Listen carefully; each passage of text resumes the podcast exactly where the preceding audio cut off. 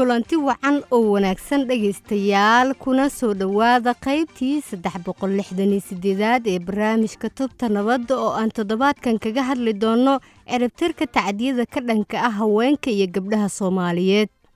Sanad walba shan iyo labaatanka bisha nofembar ilaa iyo tobanka bisha disembar waxaa adduunka oo dhan laga xusaa lix iyo tobanka maalmood ee ololaha dhaqdhaqaaqa difaaca xuquuqda haweenka iyo gabdhaha iyo ciribtirka tacadiyada ka dhanka ah haweenka tacdiyada ka dhanka haweenka ayaa ka dhaca guud ahaanba caalamka iyadoo badanaaba loo arko dhaqan caadi ah. Sidoo kalena aysan jirin cid la xisaabtanta kuwa geysta tacadiyada qaababka wax looga qaban karo tacadiyada ka dhanka dumarka iyo gabdhaha waxaa ka mid a diyaarinta dhaqangelinta shuruucda lama huraanka u ah ciribtirka tacadiyada ka dhanka haweenka iyo gabdhaha dalkeenna soomaaliya colaadaha iyo sidoo kale caada dhaqameedka ay ka midka yihiin gudniinka waxay horseedeen tacadiya la geysto kuwaasoo ay ka mid yihiin kufsiga oo dhaawac maskaxeed iyo mid jireedba u geysta gabdhaha iyo haweenka soomaaliyeed.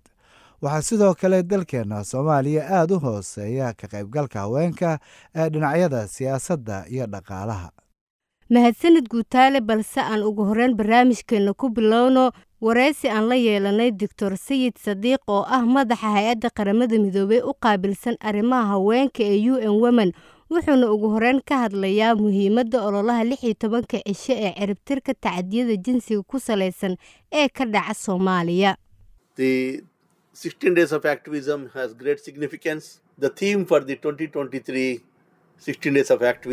16 days of activism has great significance. The theme for the 2023 16 days of activism ololaha lix iyo tobanka maalmood wuxuu leeyahay muhiimad ballaaran. Halkudhigga sanadka laba kun labaatan iyo saddex ee ololaha lix iyo tobanka maalmood ee ka hortagga tacadiyada loo geysta haweenka iyo gabdhaha. Waa aan u midowno ka hortagga tacadiyada ka dhanka ah haweenka iyo gabdhaha. Ololaha xogayaha guud wuxuu sannad kasta xoogga saaraa mowduuc gaar ah. Ololaha lix iyo tobanka maalmood wuxuu bilaabanayaa shan iyo labaatanka nofembar laba kun labaatan iyo saddex oo ah maalinta caalamiga ah ee ciribtirka tacadiyada ka dhanka ah haweenka wuuna sii soconayaa iyadoo kowda diseembar ay tahay maalinta adduunka ee aidiska saddexda diseembarna ay tahay maalinta caalamiga ah ee shakhsiyaadka naafada ah halka shanta diseembar ay tahay maalinta mutadawiciinta caalamiga ah. Wuxuuna soo gebagaboobayaa tobanka diseembar oo ah maalinta xuquuqda aadanaha. Halkudhigga ololaha wuxuu carabka ku adkaynayaa in dal kasta uu u baahan yahay inuu qaado ficilo dheeraad ah iyo maalgelin dheeraad ah si loo xaqiijiyo in haweenku ku noolaadaan xorriyad iyo cabsi la'aan. Tacadiyada ka dhanka ah haweenka waa mid ka mida tacadiyada ugu waaweyn ee adduunka ka jira. Maanta soomaaliyana waxay ka mid tahay dalalkaas ay ka jiraan tacadiyada ka dhanka ah haweenka iyo gabdhaha.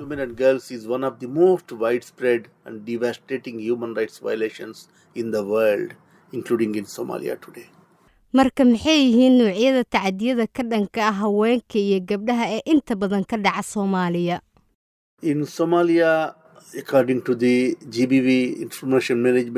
soomaaliya marka la eego nidaamka la socoshada tacadiyada rabshadaha jinsiga ku salaysan ee loo geysta haweenka iyo sidoo kale ilo kale boqolkiiba konton iyo labo dhacdooyinka tacadiyada la soo tabiyey waxay ahaayeen weerar jireed.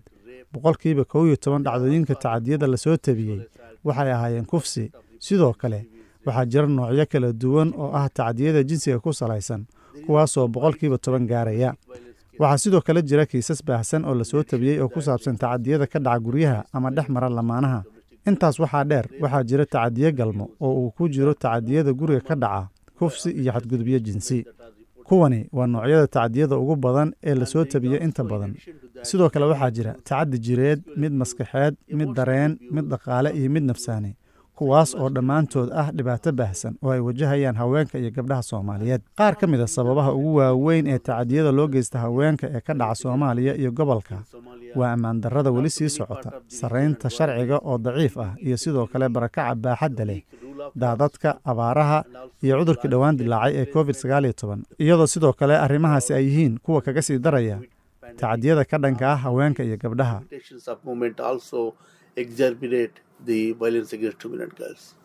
maxay yihiin dhinacyada ee hay'adda u n women ka shaqeysa si loo ciribtiro tacadiyada ka dhanka ah haweenka iyo gabdhaha.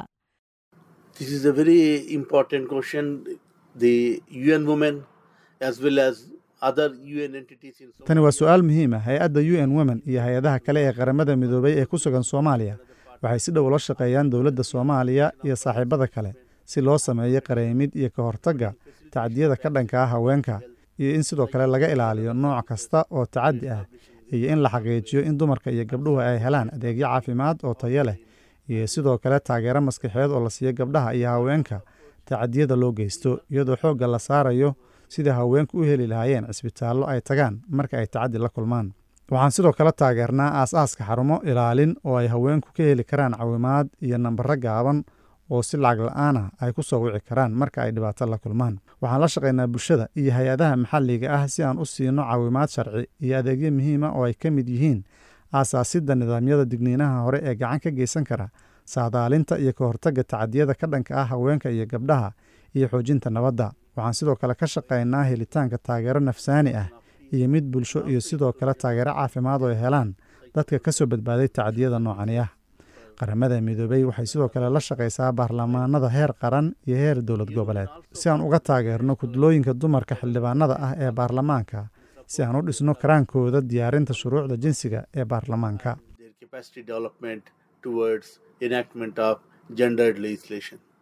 Ugu dambeyn waa kuwee bahwadaagta maxalliga ah ee aad la shaqaysaan si loo ciribtiro tacdiyada ka dhanka ah haweenka soomaaliyeed without the partner organizations, without the engagement of the government, civil society, and other actors, violence against women cannot be prevented. waxaan ka fikirnay la shaqaynta bahwadaagta kala duwan sida dowladda bulshada rayidka ah iyo jilayaasha kale haddii aan la helin wada shaqaynta dhinacyada kala duwan tacadiyada haweenka loo geysto way adkaanaysaa in laga hortago qaramada midoobey waxaa ka go-an in la ciribtiro tacdiyada ka dhanka ah haweenka iyo gabdhaha iyo in la abuuro jawi u saamixi kara gabdhaha inay helaan waxbarasho caafimaad fursado dhaqaale iyo adeeg bulsho. Si arrimahan guul looga gaaro hay'adda u n women iyo hay'adaha kale ee qaramada midoobey waxay diyaariyeen qorshayaal wadajir ah oo ku saabsan xuquuqda aadanaha iyo ilaalinta haweenka sarreynta sharciga dowladnimada iyo afmeeridda gudniinka. Waxaan si dhow ula shaqaynaa wasaaradda haweenka iyo horumarinta xuquuqda aadanaha wasaaradda cadaaladda wasaaradda arrimaha gudaha heer federaal iyo heer dowlad goboleed. Waxay qaramada midoobey sidoo kale la shaqaysaa hay'adda naafada qaranka si loo dhowro xuquuqda dadka naafada ah fikirkoodana loogu daro hanaankan gaaraan haweenka iyo dumarka naafada ah. Hay'adda u n women iyo hay'adaha kale ee qaramada midoobey waxay aaminsan yihiin inay muhiim tahay in lala shaqeeyo bulshada rayidka ah si waxqabadkeenna iyo saameynteennu u noqoto mid ballaaran. Waxaan sidoo kale taageernaa ururada haweenka ee kala duwan iyo ururada gabdhaha ee sida firfircoon uga shaqeeya dalka oo dhan kuwaas oo ah codka bulshada islamarkaana wada shaqayn wanaagsan ay nagala dhexayso munaasabadda ololaha lix iyo tobanka cisho ee ka hortagga tacadiyada haweenka iyo gabdhaha loo geysto waxaan bogaadinaynaa geesinimada iyo waxqabadka ururada haweenka hogaamiyaasha haweenka haweenka u dooda xuquuqda aadanaha iyo ururada dhallinyarada ee ku jira. Safarka aan ku doonayno inaan ku soo afmeerno tacadiyada ka dhanka ah gabdhaha iyo haweenka.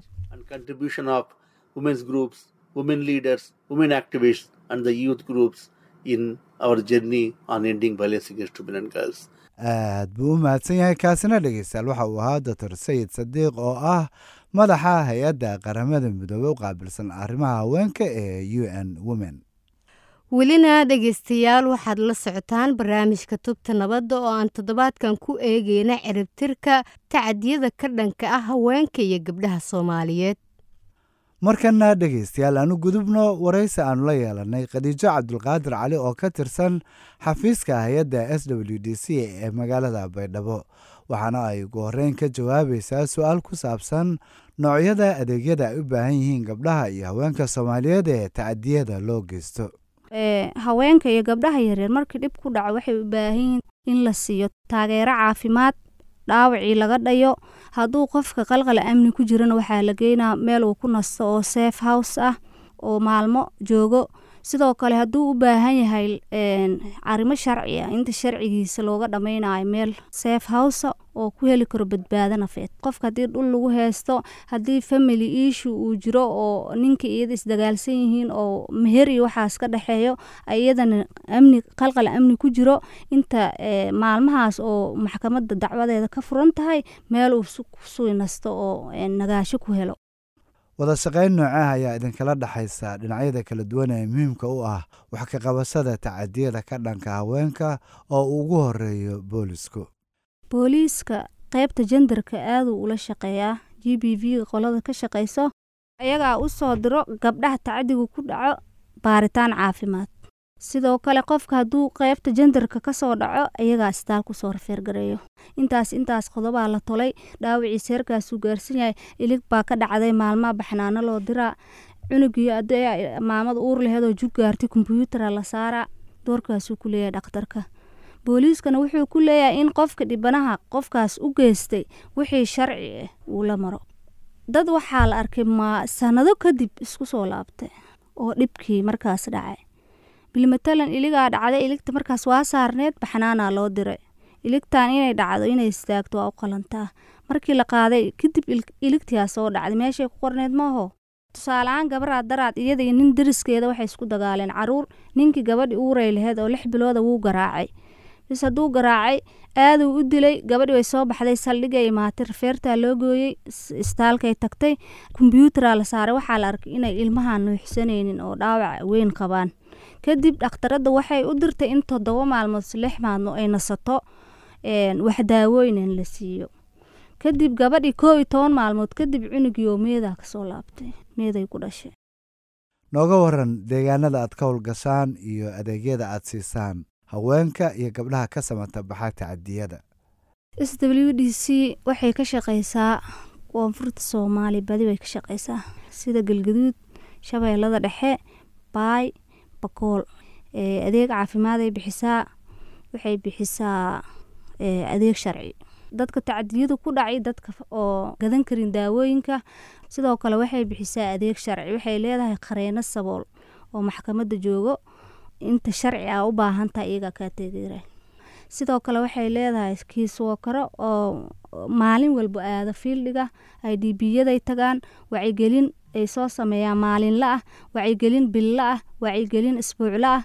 Dadka oo kaamamka ku jira iyagaa u soo waceligeli sidoo kale s w d c waxay leedahay lambaro lacag la'aan ku shaqeeya oo la soo waci karo. Habeeni maalin lambarkaas oo ah labo ibir ibir saddex dadka kaamamka degan hadday dhib arkaan mise wax maqlaan lambarkaasay soo wacaan waan free lacag ma ahan. Xarunta waxay ku taallaa istaalka weyn ee baydhabo dadka magaalada jooga way ka warhayaan wayna ku baraarugsan yihiin. Sidoo kale dadka kaamamka degan iyagana wacyigelinaa loo sameeyaa si ay u soo raadsadaan adeega caafimaad. Ugu dambeyn waa kuwee dhinacyada aad la shaqaysaan xaggeese idinkala soo xiriiri karaan haweenka iyo gabdhaha lagula kaco tacadiyada s w d c waxaa ka caawiya kaalmadan inay geysato dowlad goboleedka koonfur galbeed gaar ahaan wasaaradda haweenka ee xuquuqul insaanka iyo sidoo kale unisef hay'adda badbaadada carruurta qaramada midoobay ee unisef afar lambar waaye labo eber eber saddex. Qof kasta oo tacadi ku dhaco oo joogo baydhabo wuu soo wici karaa. Muqdishona waa labo eber eber afar. Afar lambar waaye labo eber eber saddex. Qof kasta oo tacadi ku dhaco oo joogo baydhabo wuu soo wici karaa muqdishona lambar kale ku leedahay. Muqdishona waa labo eber eber afar. Ha qarsan dhibka kuu dhacay waxaa kuu jooga walaalo ku caawiyo markasta nala soo xiriir. Aad bay u mahadsan tahay dhegeystayaal taasina waxay ahayd khadiijo cabduqaadir cali oo ka tirsan xafiiska hay'adda s w d c ee magaalada baydhabo wuxuuna wareysigeeda ugu dambeeyey barnaamijkeennii tubta nabadda oo maanta halkan ay idinkala socodsiinayeen cali maxamed guutaale iyo anigoo ah faa'ise cabdiwarsame fadlan noo soo gudbiya aragtiyadiina idinkoo noogu soo hagaajin kara barta aan ku leenahay facebook oo ciwaankeennu yahay tubta nabadda. Hase yeeshee waxaad hadda u diyaargarowdaan qaybtii ugu dambeysay barnaamijka oo ah qaybtii qadadka taleefanada idinkoo naga soo wici kara taleefan nambarada idaacadaha aad barnaamijkan ka dhageysanaysaan